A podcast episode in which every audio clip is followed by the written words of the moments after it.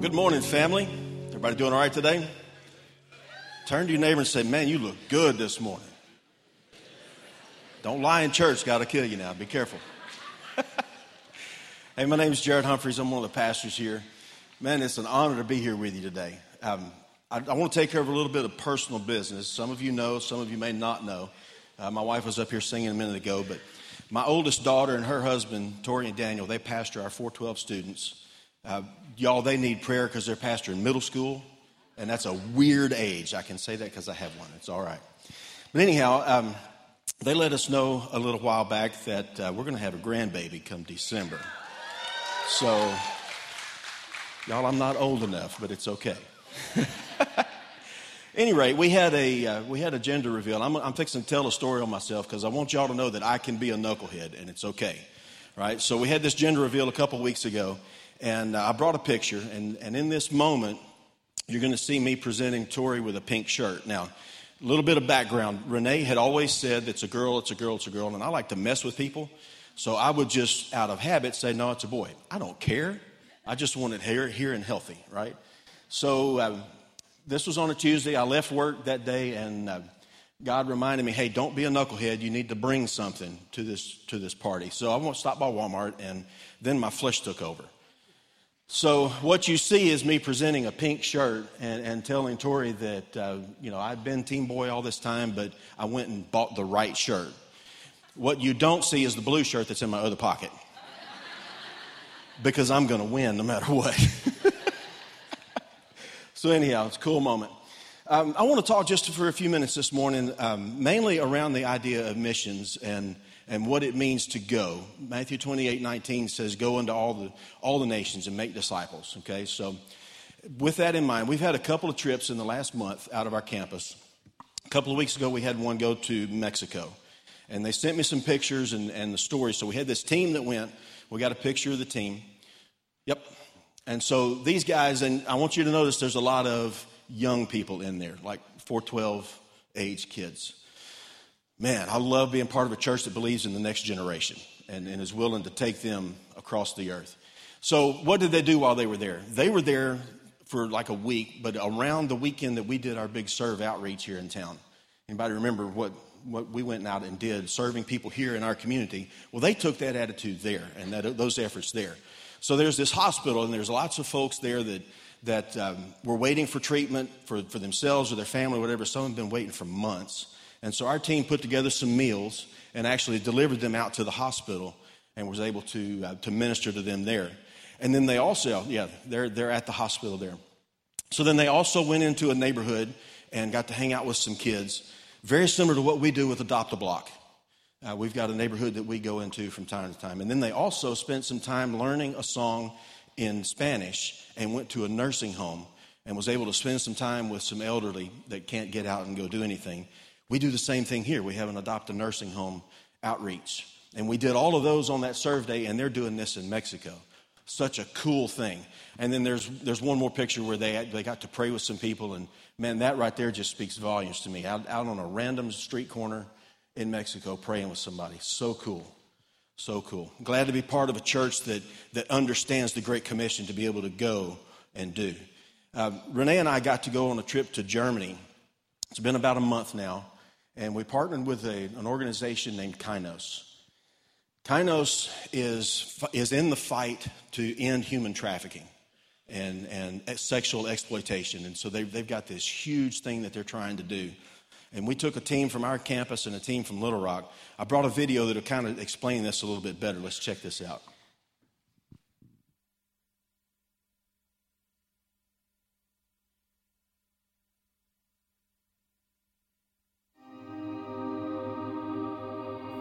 Our team traveled to Germany with the vision of being light in a dark place, being the hands and feet of Jesus, and standing up against the global evils of human trafficking and sexual exploitation by refusing to look away, and by speaking up for those who cannot speak for themselves.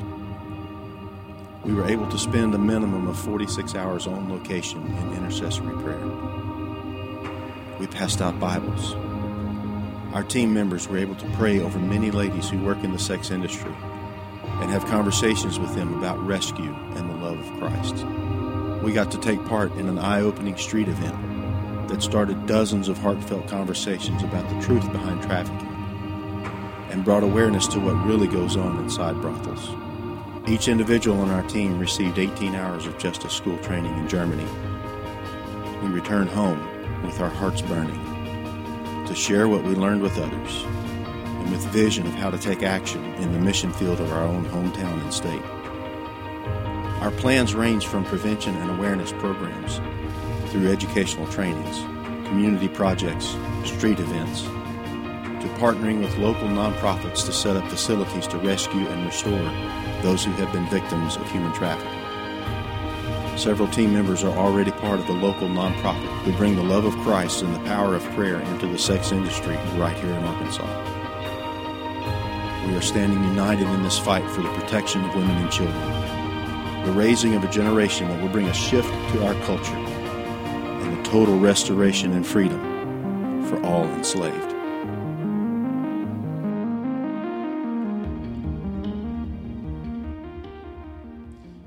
Something about being in a foreign country that will change your perspective on what God's Word says. It just comes alive when you're involved in the day to day going and reaching for people. And so today I want to talk for, for a little bit on uh, something that God showed me while we were there. Um, and it's, it's a, our definition of what justice should be. Um, and I want to look at this verse in Micah 6, verse 8. It says this He has told you, O man, what is good and what does the Lord require of you but to do justice and to love kindness and to walk humbly with your God? I want to focus on that phrase that says, do justice. A lot of times when we talk about justice, the, the first thing that comes to our mind might be our, our government justice system, our, our system of courts, and the, the, things that we have to uphold our, the laws of our nation. It's very definite we've got to have that. Uh, but that system is based on retribution. It's based on payment for wrongdoing if you mess up a little bit, you might have to pay a fine. You mess up kind of in the middle, you'll have to serve a little bit of time. And, and man, you really mess up, you might be in jail the rest of your life. And, and that's to pay your debt to society in order to fix what's been done wrong. A lot of times we also carry a personal sense of justice. In other words, somebody has wronged me and now they're going to have to pay. Uh, what they did to me hurts, and so I may not ever speak to them again. I want to be very careful to tell you, I'm not going to, to talk about our, our government justice system. I'm not here to speak out against that. I want to talk about our personal definition of justice. And I think God wants to challenge us a little bit about maybe what that definition could be. You see, we tend to we tend to judge based on this sliding scale. I, have already mentioned it. You mess up a little bit, you might have to pay a fine. Um, think of it like a scale of, of zero to ten. And so somewhere on the lower end of that, you've got like speeding on 167. I've got to get through this. I've got to win. I've got to get through this before somebody messes up and causes me to have to be delayed. Anybody ever been there? And so we'll drive 15 miles an hour over the speed limit through the death trap. Okay, that's got to fall at the lower end of that scale.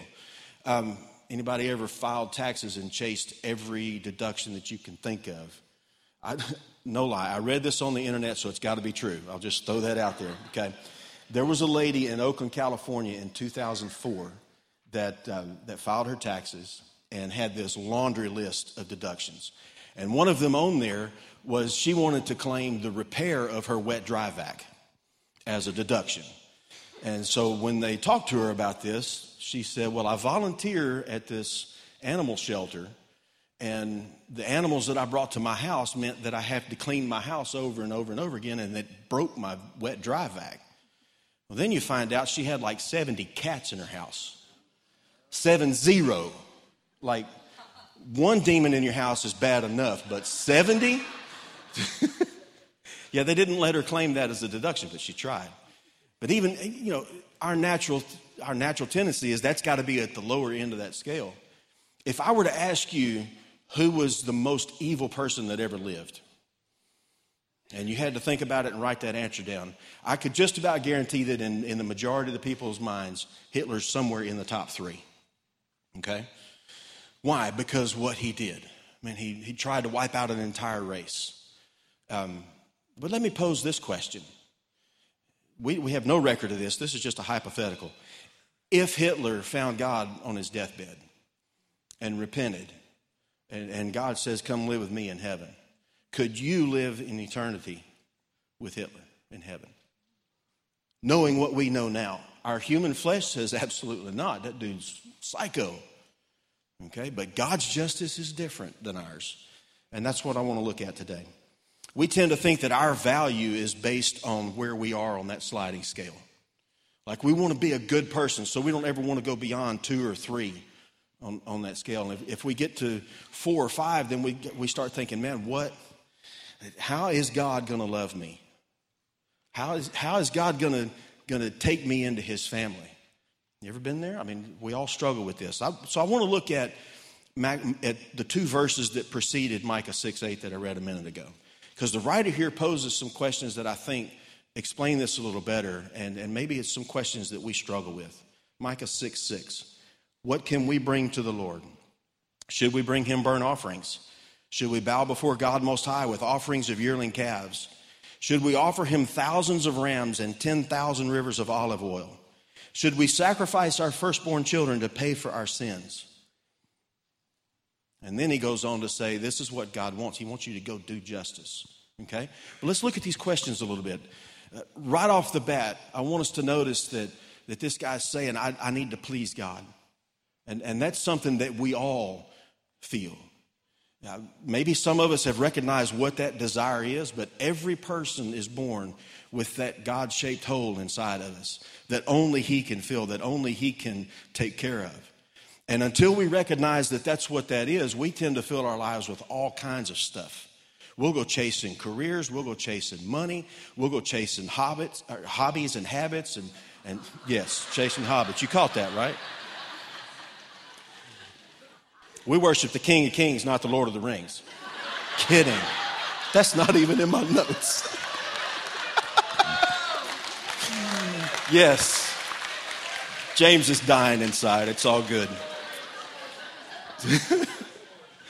so let me bring this back. We, we've got to fill this hole inside of us that, that only God can fill.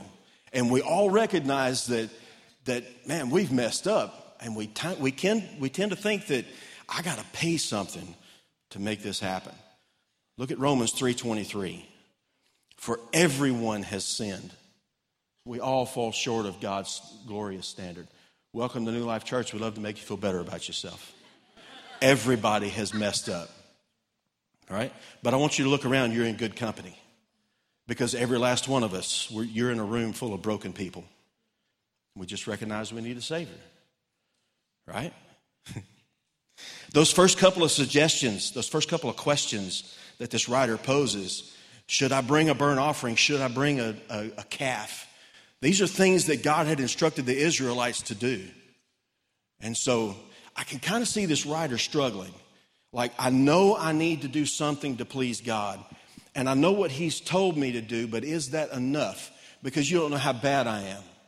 You don't know what I've done. You don't know how far I've messed up and how far away from God I've gone. And so you can kind of see the progression here. Okay, this is what he says that I needed to do, but but I feel like I need to do more. Do I need to bring him a thousand calves? Like I only own three or four, I'm gonna have to go steal some. Should I bring him 10,000 rivers of olive oil? Anybody got more than three bottles of olive oil in your house? No? How are you to find 10,000 rivers? And then the ultimate do I need to sacrifice my firstborn child to please God? Man. You see where this question, when, when your sense of justice is out of whack, you see how far it'll lead you? Like, I, I've got to go commit sin to please God. Sacrificing the firstborn is murder. But yet, we think we have to do that in order to please God. So, where do we, where do we shift our definition of justice? You got to go back to how the Bible talks about it. There's several words that are used throughout the Bible. The, one of the predominant ones is the word shalom. So Israelites will use this to say hello and goodbye even till this day. What does shalom mean? Shalom includes wholeness or everything that makes for people's well being, their security, and in particular, the restoration of relationships that have been broken. So when somebody says to you, Shalom, their prayer is that God would restore you, that your relationship with them and with God would be restored, Justice, therefore, is about repairing broken relationships. And man, throughout the Bible, we see this at work from Genesis to Revelation. You look at the story of Adam and Eve. God created everything, He created Adam. He said, It's not good that man's alone, so He makes him a wife. And then they get to live in Eden. They get to name all the animals. They can eat anything they want except for those two trees over there that God said leave alone, but they can have everything else. They got no kids. They got no in laws. They got no clothes. It's like the perfect place. Right? And then they messed it up. And now we know why wives will never decide where to go to eat. Because the last time this happened, all of mankind fell into sin. It's a terrible joke. But then there's, there's the sin and there's the fall. And, and God says there's got to be there's got to be a consequence for this. But watch what happens. You, look, you read the Genesis chapter 3, and it says that God would come and walk with Adam and Eve in the cool of the day. Anybody ready for fall weather? I know I am. Right? I would love to be able to hang out with God like that. Okay? But before the fall, Adam and Eve didn't know they were naked. They had no shame. And then after the fall, Bible says that they went and hid from God in shame. So after God says you're going to have to get out of Eden, what's the one thing he did? He made them clothes to cover their nakedness. Why? He said, I want you to know that no matter what happens to you, I don't allow shame in your life. When I restore your relationship, that shame is gone. It's just gone. He covered it up and said, Your past is not going to define your future. That's the restoration of relationship. You look at David. David became the king of Israel, and then he falls into adultery with a lady named Bathsheba. She winds up pregnant. How are you going to cover that up? Her, she's married. Well, I'm going to send her husband off to war and I'm going to put him on the front lines, even though he's a high ranking officer, knowing that he's going to be killed. So he commits murder to cover up adultery. The prophet comes to him one day and says, You know what? You're the guy. You did this. So there's this accountability meeting. But you read about David falling on his knees and, and getting back in right with God and his relationships restored. And, and later in the Bible, he's known as a man after God's own heart. With that kind of start, he became a man known after God, God's heart. The restoration of relationship. Jesus and the thief on the cross. Um, okay, so maybe some of you guys are Bible scholars more than I am, but it, I, I really thought that crucifixions were saved for like political statements, the worst of the worst, maybe a, a statement against a nation that they're conquering, the bad guys. The Bible says these guys are thieves. What did they steal? I'm going to have to ask God that when I get to heaven because I don't understand that. But they're presented with a choice. What do I do with Jesus? They're in the process of dying. One of them says, No, I don't want you. The other guy says, Hey, when you get into your kingdom, just remember me. And what did Jesus do right there on the spot? He restored that relationship and said, Today, you're going to be with me in paradise. God's definition of justice, it's one of the most important characteristics of God that we could ever understand. We love to sing about the love of God. We love to talk about the love of God. We love to focus on the fact that God is love. But the truth is, if, if your sense of justice is off whack, you're going to tend to think that God is sitting up in heaven with a hammer, ready to nail you the first time you mess up. And that is just not the way it is. He loves you right where you're at, but his sense of justice says, I love you too much to leave you there. Okay? David describes God's justice as this he says he's father to the fatherless, Psalm 68 5. He's defender of widows. He's, this is God whose dwelling is holy. He's talking about God loving and defending those that have no economic or social power. Back in those days, widows were just outcasts. They could bring nothing to anyone, to society. And David says, God loves them just as much as he loves you. God's sense of justice. When we do justice, we do the same thing.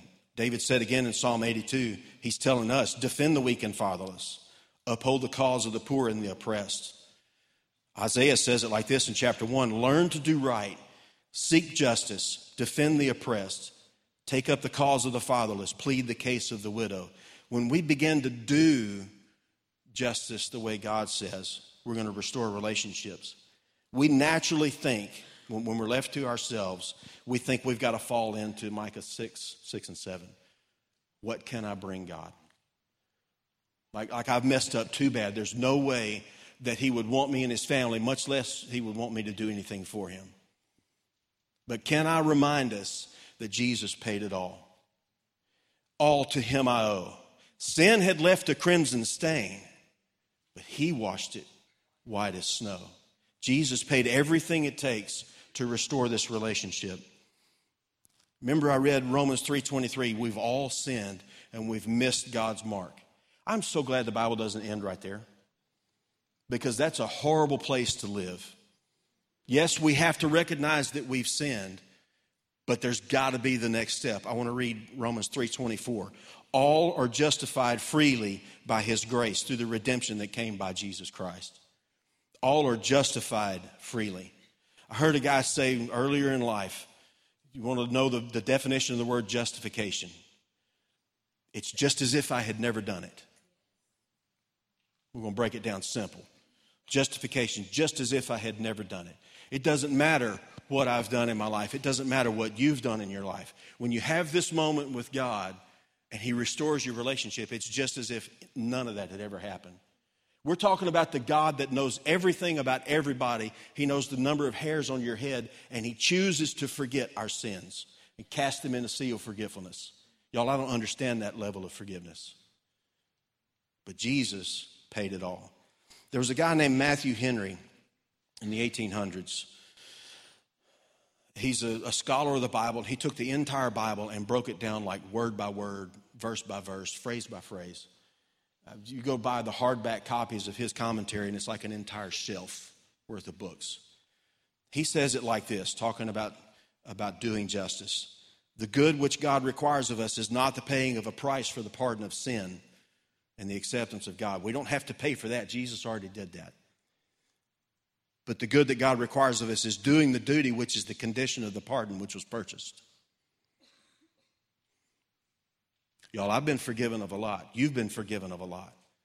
And God doesn't require that we pay for that forgiveness, but He does require that we do something with it. We can't just sit back and enjoy it. God's justification is immediate and permanent. And when we fully recognize that in our lives, we'll get bold about sharing the opportunity that we've been given. I learned a few things while we were in Germany. It's a very quiet culture. You guys are getting nervous because it's quiet. Y'all would not last in Germany. Like on, on the public transit, nobody talks. The sense of community that we enjoy is not there. Um, it's all about what can you do to further the, the country. Very little care for human life, even now. Very little care for interpersonal relationships. Y'all, we're blessed. Okay? It's very quiet and also very much on purpose. When they tell you they're going to start something at 10:15, you better be there by 10:10 or you're going to be late. The bus says it leaves at 9:45, it will leave you even if you're 2 steps away from it. When they say they're going to do something, they do it. But I also learned while I was there, I noticed that I could hear God's voice, probably stronger than I ever have in my entire life it's not a kooky thing. I never have heard an audible voice, but I knew that God was speaking to me. I knew that He was dropping thoughts into my heart and telling me where I needed to go, what I needed to say, what I needed to do. Why? Because that's what we were doing the intense focus of being there for an entire week. But man, I also noticed that God's love is incredible.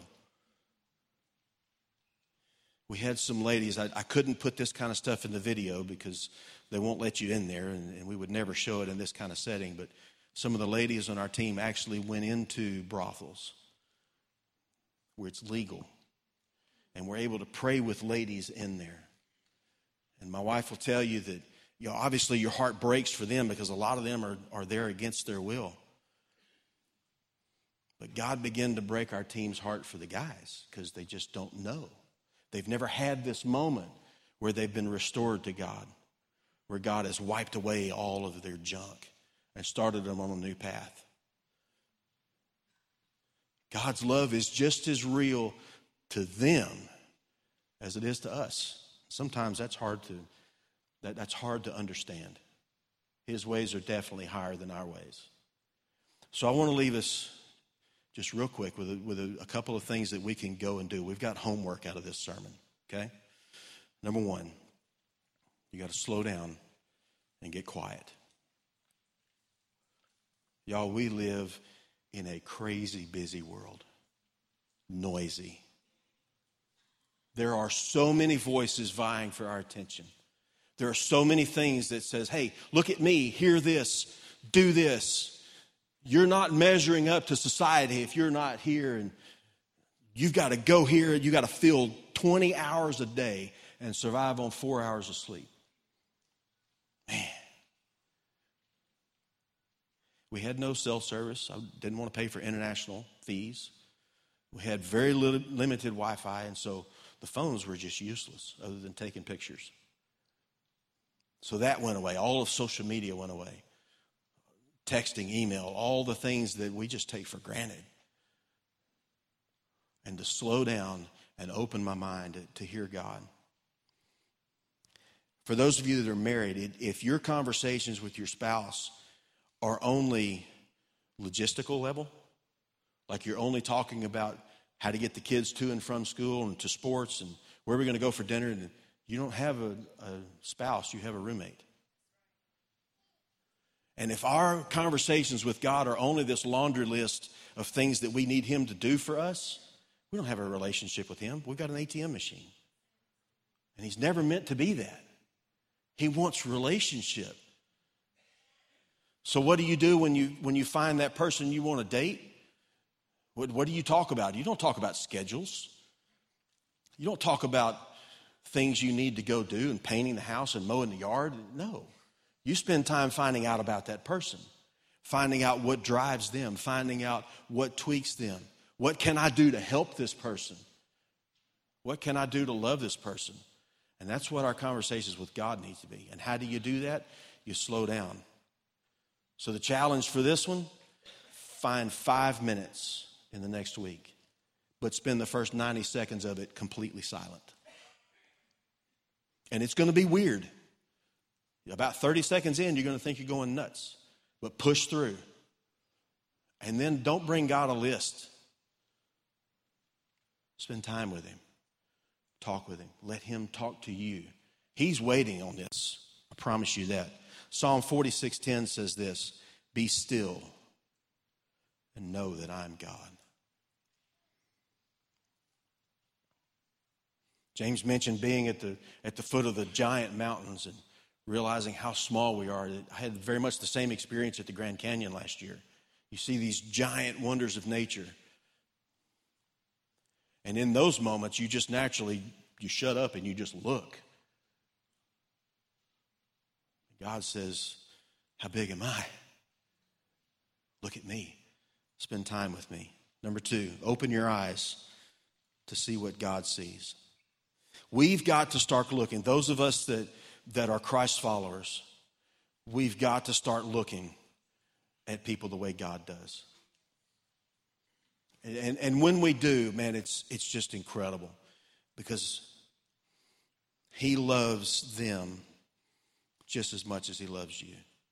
It's easy to forget that. If we live on that sliding scale and we look at other people through that sliding scale, it's easy to think, well, they're too far away and, and it's going to take them a minute to get back. And they're going to have to do this, this, this, this before God will accept them. Jesus says it like this John 4 35. You know the saying, there's four months between planting and harvest. It's, it's just natural that there's time to progress. But I say, wake up and look around. The fields are already ripe for harvest. There are people that we don't know how ready they are because we don't know what God's been saying to them in the quiet. We don't know what God's been saying to them at night when they're trying to go to sleep. So don't put a timeline on God.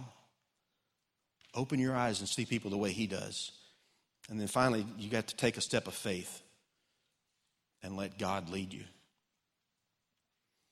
So I'd never been on a missions trip before. Never even considered it. And I know that may be shocking for some of you to hear, but you know, it's the truth. And then so Renee started talking to me about going to, to Germany. And, and the more I thought about it and prayed about it, okay, we got to go. And then that step of faith to go and be there. It's incredible. It might seem that it's impossible to change the world just because of the sheer numbers. The numbers of what we were dealing with in Germany would, would scare you. But you look around here, how many hundreds of thousands of people live within 20 miles of Cabot? And then how many thousands attend church and have a relationship with God? The numbers there are way out of whack. And it might seem that it's impossible to, to change the world, but why, if it was impossible, why did God tell us to do it? Why did He say, go and make disciples? He didn't say, go try. He didn't say, think about it, pray about it. He said, go.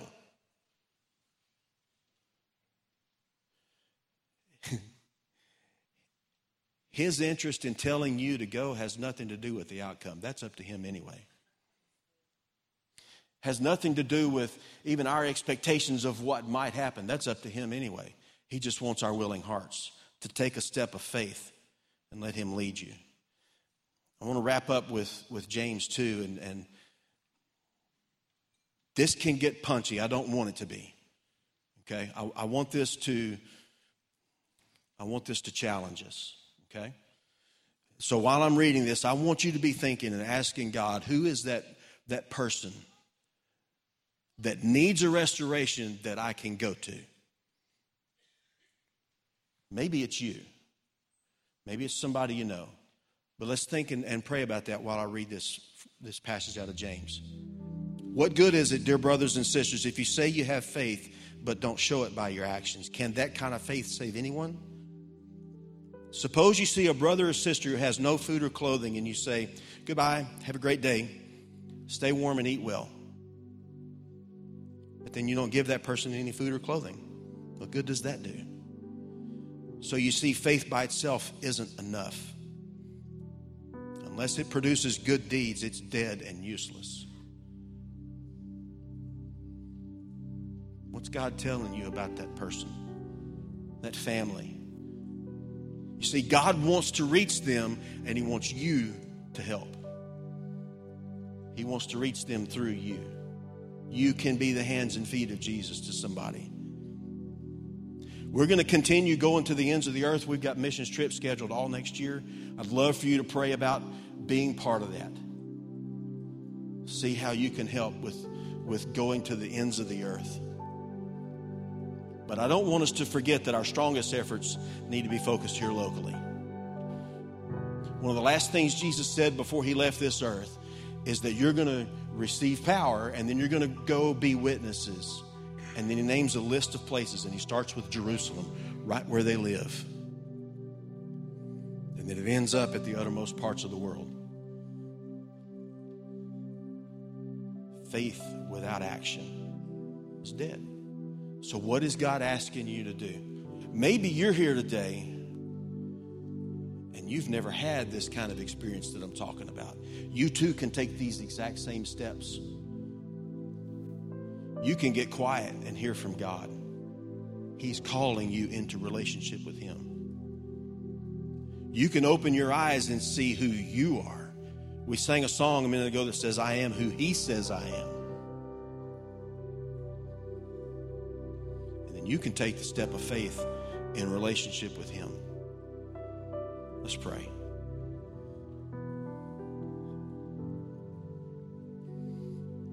God, we're humbled to be in your presence. We're thankful to be here and that you're here with us. God, some of us are feeling challenged and the desire and, and the need to go and, and help. I pray, God, you would give us faith to step out on that, to act on it, to not let this just slide by and continue living normal daily life. But God, I pray you would change us.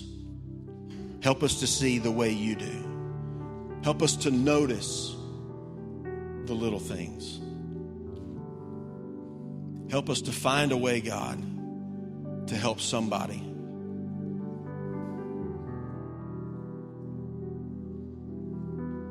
If you're feeling that call this morning, I want you to raise your hand because I, I want to pray with you. Because I know that God desires to call us into action.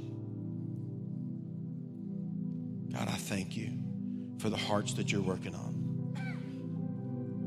I know, God, that you desire to reach people and you desire to use us.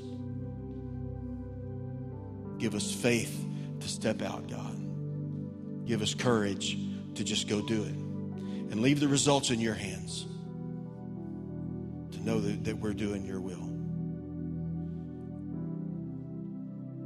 Maybe you're here today and you need the restoration. Maybe for the first time, maybe it's been a while. God is interested in you. And I want you to recognize the army of people that He is calling into action to show you His love and to help you in this restoration process. If that's you, raise your hands and let me pray with you. God, I need relationship with you stronger than I've ever had it. Yeah. God, I know that you're here with us. I know you're calling us into action. You're calling us into relationship. Help us, God. I pray, God, that you would give us boldness to live for you and to further your kingdom. Jesus' name we pray. Amen. Amen. If you're thankful for the word, let's give him a hand.